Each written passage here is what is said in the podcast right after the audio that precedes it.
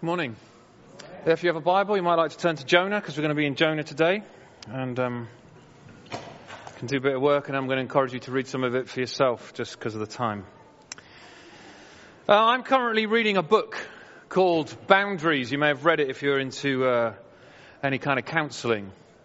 Um, it's a book that helps us define boundaries and what will help us to live well.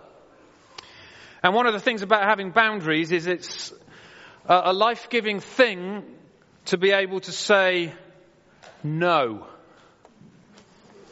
It's the ability to say no so that boundaries are not crossed inappropriately. I have a huge weakness. It's the inability to say no. Some of you are nodding. Not about me, but about yourselves. There are issues that lie behind that inability in me to say no when it would actually be the best thing. But the ability to say no from time to time gets me into trouble. So I was doing three different things all yesterday. It's kind of the way it is in my life. Learning to say no can be a very important and a very good thing. But we've been learning, I hope, that God is the God of open doors. And God is the God who opens doors that He puts in our way and he gives us the invitation of an adventure with him. And I've encouraged you to say yes to God's open doors. God is the God of the open door, of boundless opportunities, of unlimited chances to do something worthwhile, of grand openings into new and unknown adventures of significant living, of unimagined chances to do good, to make our lives count for eternity. Isn't that what you want? Isn't it really what you want to make your life count for eternity? Simon and Sarah, hello. I've just noticed you sitting over there. You're very welcome. An open door, the great adventure of our life because it means the possibility of being useful to God. And I, for one, want that. I long for open doors. And yet, even in my weakness, I am quite capable of saying no to the open door in front of me. There is a famous story of someone who said no to God's own open door. You know it well because it is the story of Jonah. Every time God places before someone an open door in the Bible, almost without exception, there is a tug of war that follows. God calls, someone reasons, they resist, but then eventually they say yes. Jonah is the story of someone who, in truth, runs away from his destiny. Jonah says no to God's open door. The challenge for us is that the story of Jonah is a mirror that reflects back to us our resistance to God's open doors in our lives. So as we go through this familiar story, we might see some of the reasons that we sometimes say no to God's open doors. Jonah chapter 1, beginning at verse 1. The word of the Lord came to Jonah, son of Am-. Go to the great city of Nineveh and preach against it, because its wickedness has come before me. Jonah is a prophet, and Jonah is a prophet in Israel. In, so Jonah was to speak to Israel, and he was to be God's mouthpiece to Israel. A prophet's job, a bit like a preacher's job, is not easy because usually it meant you had to be some kind of a troublemaker. It's my job. But when God speaks to Jonah and tells him to speak and preach, he says, don't preach to Israel, go to Nineveh. There's the first challenge. Go not to your normal place, but go to Nineveh. And then there's a second challenge. Go and preach not to Nineveh, but against Nineveh. Jonah, prophet in Israel, is to go to Nineveh and preach against it. Nineveh was the capital city of Assyria. In Jonah's day, Assyria was the great world power. When Israel divided into two nations after Solomon, It was Assyria who defeated the ten northern tribes in 722 BC, but you already know all that. Over 100 years later, after Jonah was prophesying, the prophet Nahum prophesied the complete destruction of Nineveh. If you turn to Nahum chapter 3, it's just a couple of pages on in case you don't know where it is in your Bible. Uh, Nahum chapter 3, he writes this to Nineveh just about 100 years after Jonah. Woe to the city of blood full of lies, full of plunder, never without victims. The crack of whips, the clatter of wheels, galloping horses and jolting chariots, charging cavalry, flashing swords and glittering spears, many casualties, piles of dead, bodies without number, people stumbling over corpses. That's what Nineveh was like.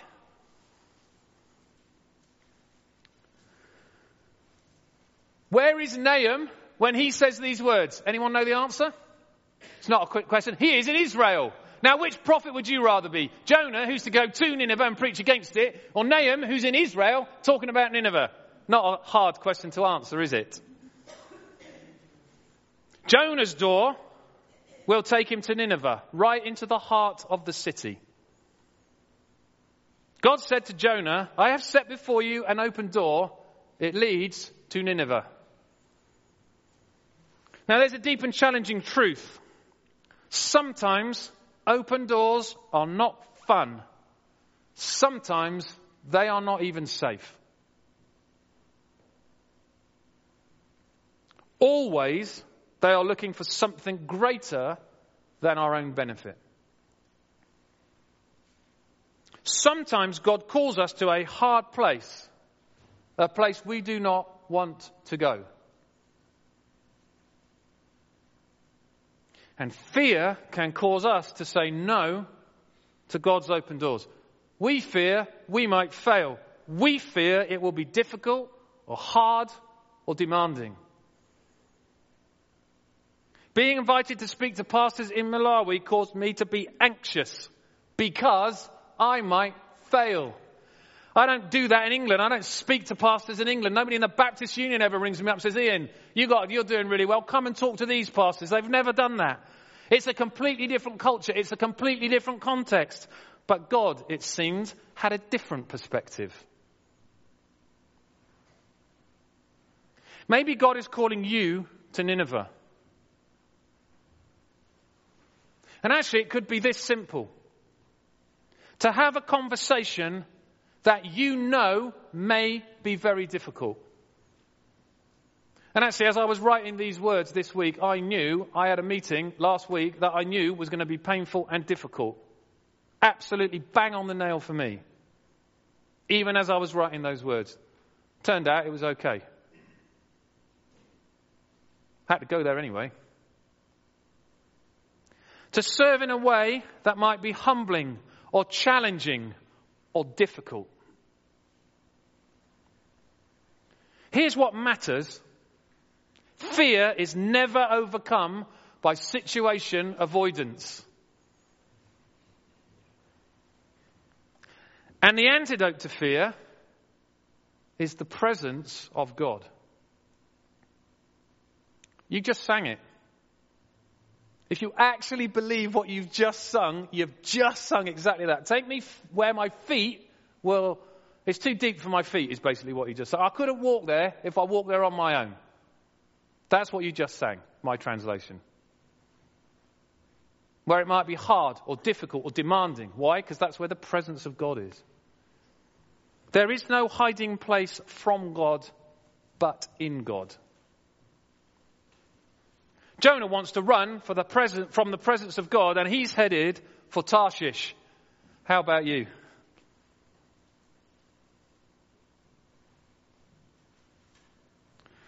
verse 3.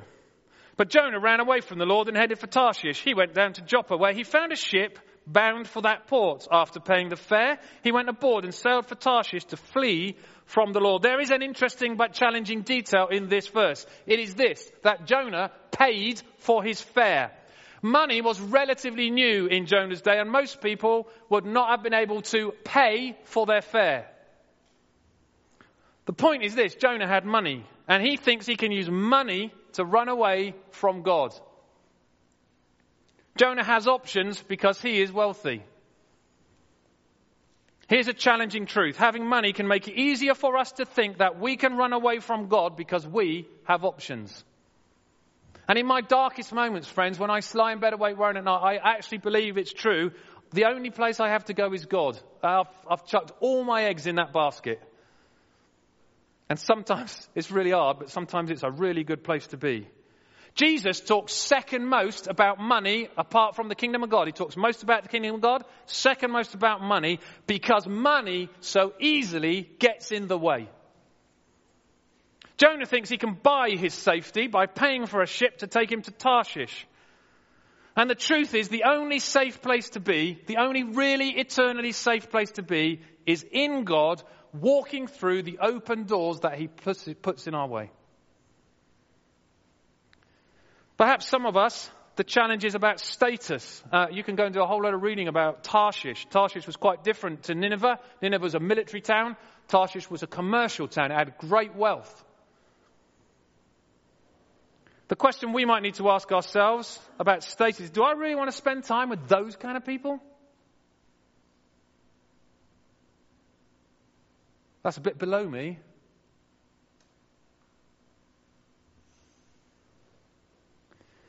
Tarshish was a wealthy city, a city of wealth and status. Now, they're not necessarily bad things in themselves, but if that's where we run,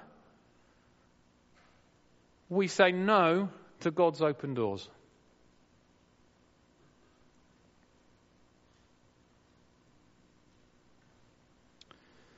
Where are you headed, brothers and sisters?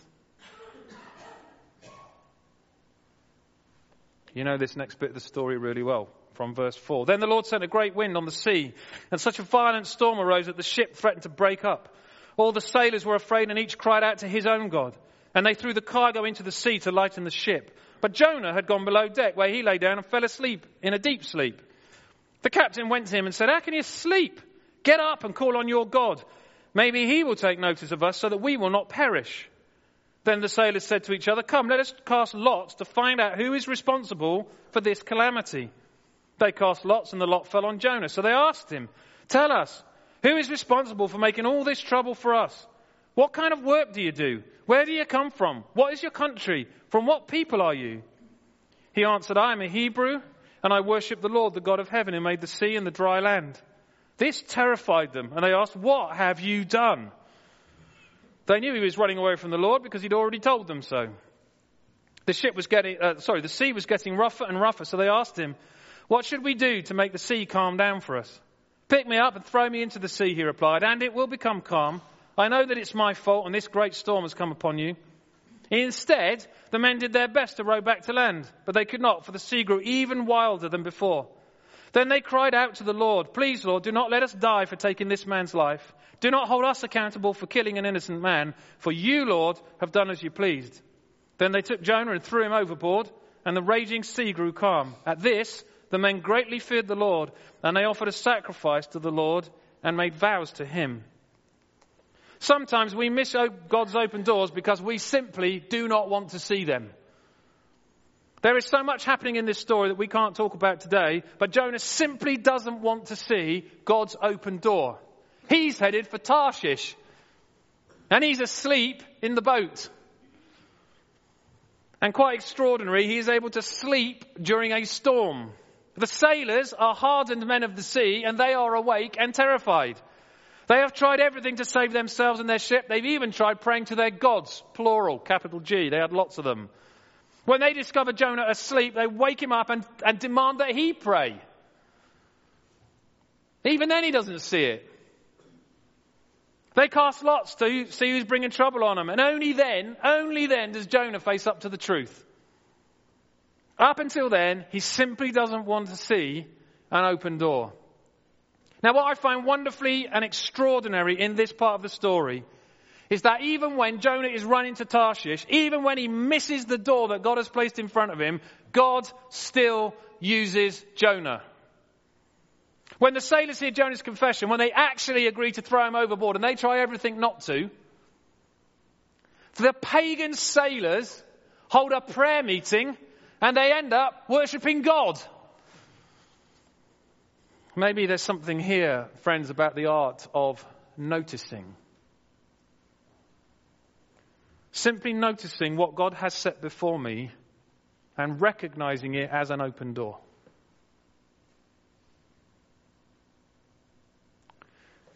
The lonely person sitting next to me who just wants me to talk to them.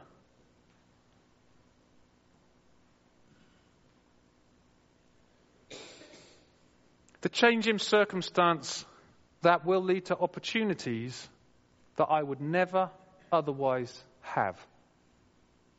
And remember, friends, there is a door in every circumstance. And even gloriously, mistakes that you've made that God can redeem if we are willing to recognize His presence.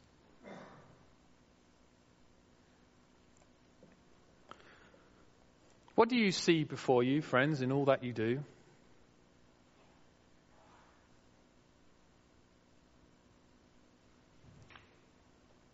Interestingly, Jonah thinks it's all over when he finally opens his eyes. He thinks that when he's thrown into sea, that will be the end. I don't think he's expecting to be able to swim to land, is he? Now, we always have the benefit of hindsight. We know what's coming, don't we? He didn't. However, God has a different perspective, and here's a lovely thought that sometimes maybe God's yes is louder than your no.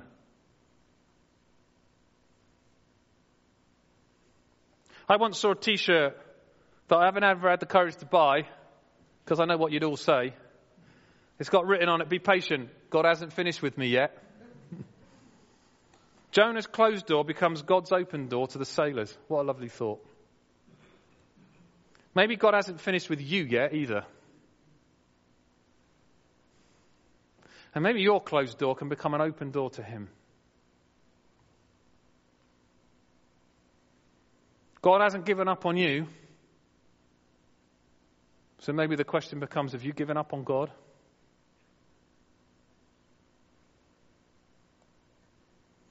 Question Where does this story turn? On what does it turn? Well, maybe it turns at the start of chapter 2, because in chapter 2, Jonah prays, Oh dear, that old chestnut.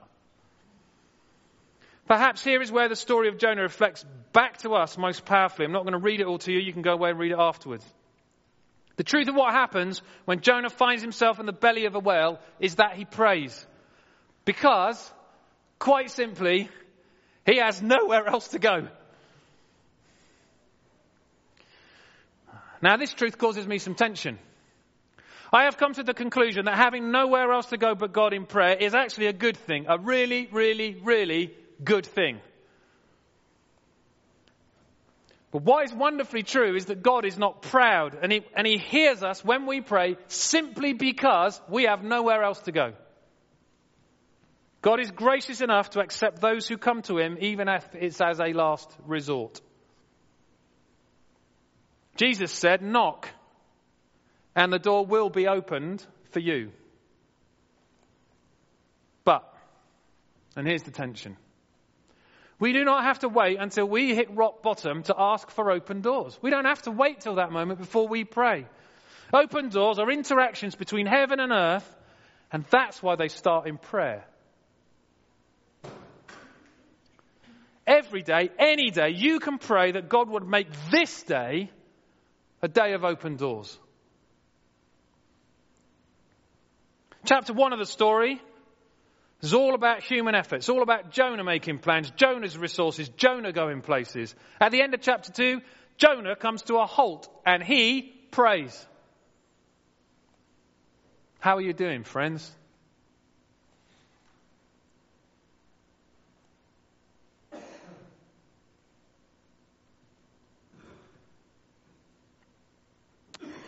The story of Jonah ends a bit like the story of the prodigal son. It leaves us guessing. At the end of the story of the prodigal son, we don't know whether the elder son goes into the party or stays outside. And that's the whole point of the story. You have to go figure it out for yourself. You have to decide what you're going to do. At the end of the story of Jonah, he is very angry and disappointed, and we are wondering left, why? The people of Nineveh repent and are saved. You go read chapter 4. Go read it afterwards.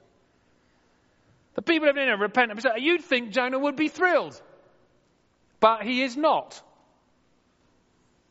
Truth is, another reason why sometimes we miss God's open doors is Jonah suffers from a lack of love because he wants them to be punished. He claims, you have to read chapter 4 to prove this, so go and do it afterwards. He claims at the end of this story that he knew God would forgive them, and that's why he ran away in the first place. And he claims that in the beginning he told God so. Actually, there's no record that he said anything like that before he went to Tarshish. The truth is, Jonah doesn't have any love for the people of Nineveh. And friends, when we don't love, we find ourselves saying no to God's open doors.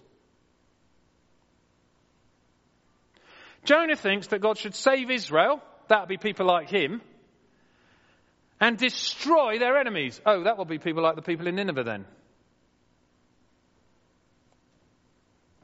When Jonah says in chapter 4 that he knows God is compassionate and gracious, slow to anger and abounding in love, he is quoting a famous confession given to Israel about the character of God.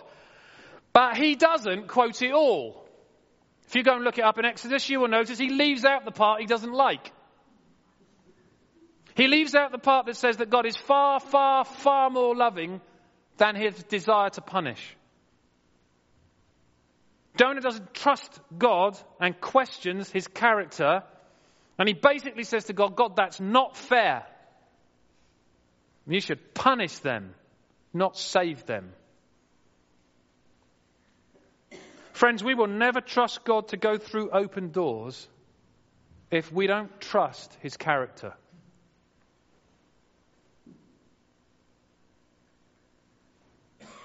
The story of Jonah is left hanging because actually this isn't really a story about Jonah at all. This is really a story about who God is and what your response and my response will be to who God is. So, how will you respond to the open doors in front of you.